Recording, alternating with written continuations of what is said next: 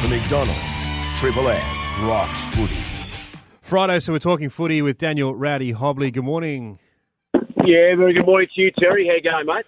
Excellent. Now, we've got round nineteen. Gee, it's come around quick, and good to have you back here on Triple M. So we start off tonight, Richmond and Fremantle, and big game this one because the consequences of this game are massive for both clubs. Yes. I think for Fremantle, they're probably going to be a lot bigger. Richmond uh, are looking to cause some issues at the back end of the season. I don't really believe that Richmond can go on and win a grand final from the format and displayed over the last five or six weeks. Been too patchy for me. Fremantle, though, are vulnerable still to miss that top four. Um, look, you have a look at this game. It's at Docklands. We know that uh, Richmond don't really enjoy playing there. It's been stated by their coach and Damien Hardwick, which I never would have said in the media. I think that just gives the media a free hit, really. Uh, but then in brackets, we are the media, Terry, so I suppose I'll keep that one to myself. Uh, Richmond have Ivan Soldo to come in. Out go Jake Arts and Josh Gipkus uh, omitted. A uh, lot to like about that Josh Gipkus. So I think he's a good player. Fremantle regain Liam Henry and Alex Pearce. So Rory Lobb, the big story. He's injured um, at the present time. Um, doesn't seem to be able to play through injury, and a bit a bit similar to Taberner, unfortunately, those key forwards. Fremantle, massive game for them. I think they can win, though.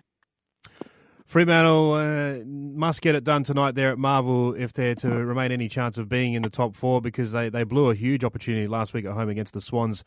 Uh, the Red and Whites uh, absolutely bullied them in the second half. All right, West Coast will take on St Kilda on Sunday. A lot of people are saying the Eagles might get up here.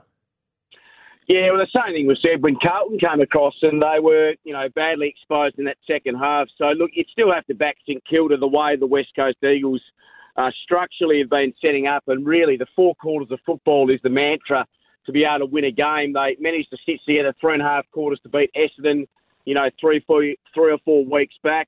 Um, and that got them the win. They're going to have to play, still play four quarters of football to be able to beat the Saints. The West Coast Eagles get Greg Clark, Josh Rotham and Connor West back in. Good to see Greg Clark finally get a Guernsey.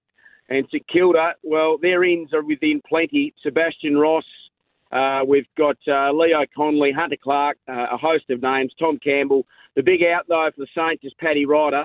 The question is, can West Coast expose that? Um, you know, Paddy Ryder being out has a good record against the West Coast Eagles. It may put the Eagles slightly ahead with favouritism going to this game, purely because they are at home.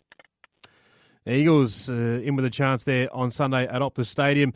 Now, for the rest of the game's quick tip, Dan, North Melbourne and Hawthorn in Tassie. Oh, look, luck of the draw. Hawks were okay last week. You'd have to say that they'll be able to do the job on North, surely, by a couple of goals. Sydney and Adelaide at the S C G on Saturday. Sydney are moulding themselves into a premiership tilt. The Swans, for me, I think they'll win by ten goals. Port Adelaide, Geelong.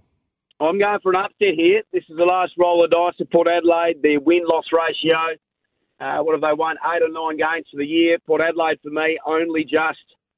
The Q clash, Brisbane Lions and the Gold Coast Suns on Saturday. Gold Coast Suns, were they were deplorable against Essendon. They were bullied last week. I expect them to respond. Brisbane vulnerable.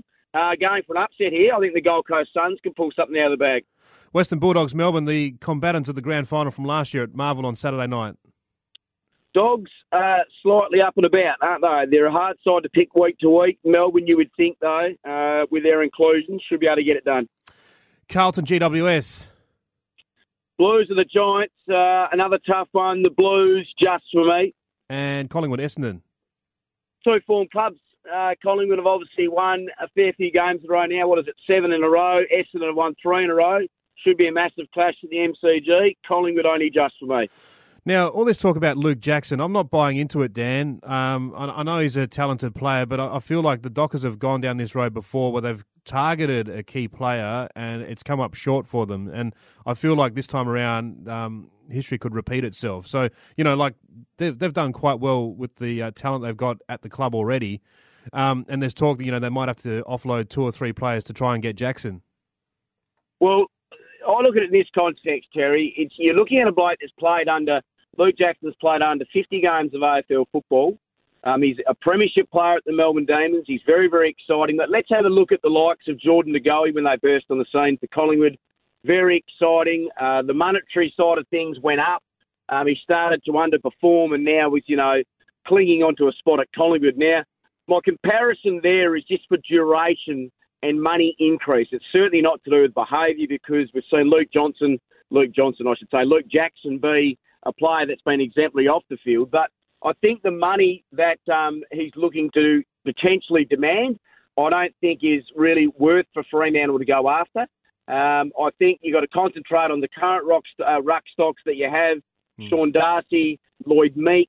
Surely there's got to be another emerging ruckman within that, you know, waffle um, affiliation and frontier going forward for the Fremantle Dockers, which will allow them to, you know, form that third tall.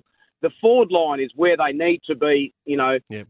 working on their picks and, and working on getting a mature age recruit. I think gone are the days of having that failed trade of a Jesse Hogan, having the failed, um, you know, trade of a Chris Tarrant. Trent you know, Crowd. Those players that they're getting in. Mm-hmm. Yeah. So, look, Luke Jackson for me, I, I I would steer clear away from. Yeah, definitely. Purely because of affordability. And I think if you're going to be trying to win a premiership inside these next, you know, one to three years, which Fremantle have an opportunity to do, you need to be balancing the um, the fund sheet out and making sure that everyone's paid. If Luke Jackson comes in, really, it really dilutes that chance to have an assault on the premiership yeah. window, Dan, and it forces Fremantle to win it next year.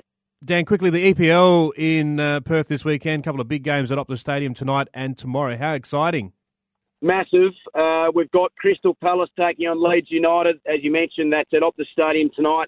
And then Manchester United will take on Aston Villa on the Saturday, being tomorrow night. So, look, this is huge for every E P L fan. They're never going to get, or not never, but there's going to be a rare opportunity for them to be able to go to these games and see, you know, their um, hometown heroes. Um, I say that in the context of there's a lot of expats from England that would obviously live within Perth.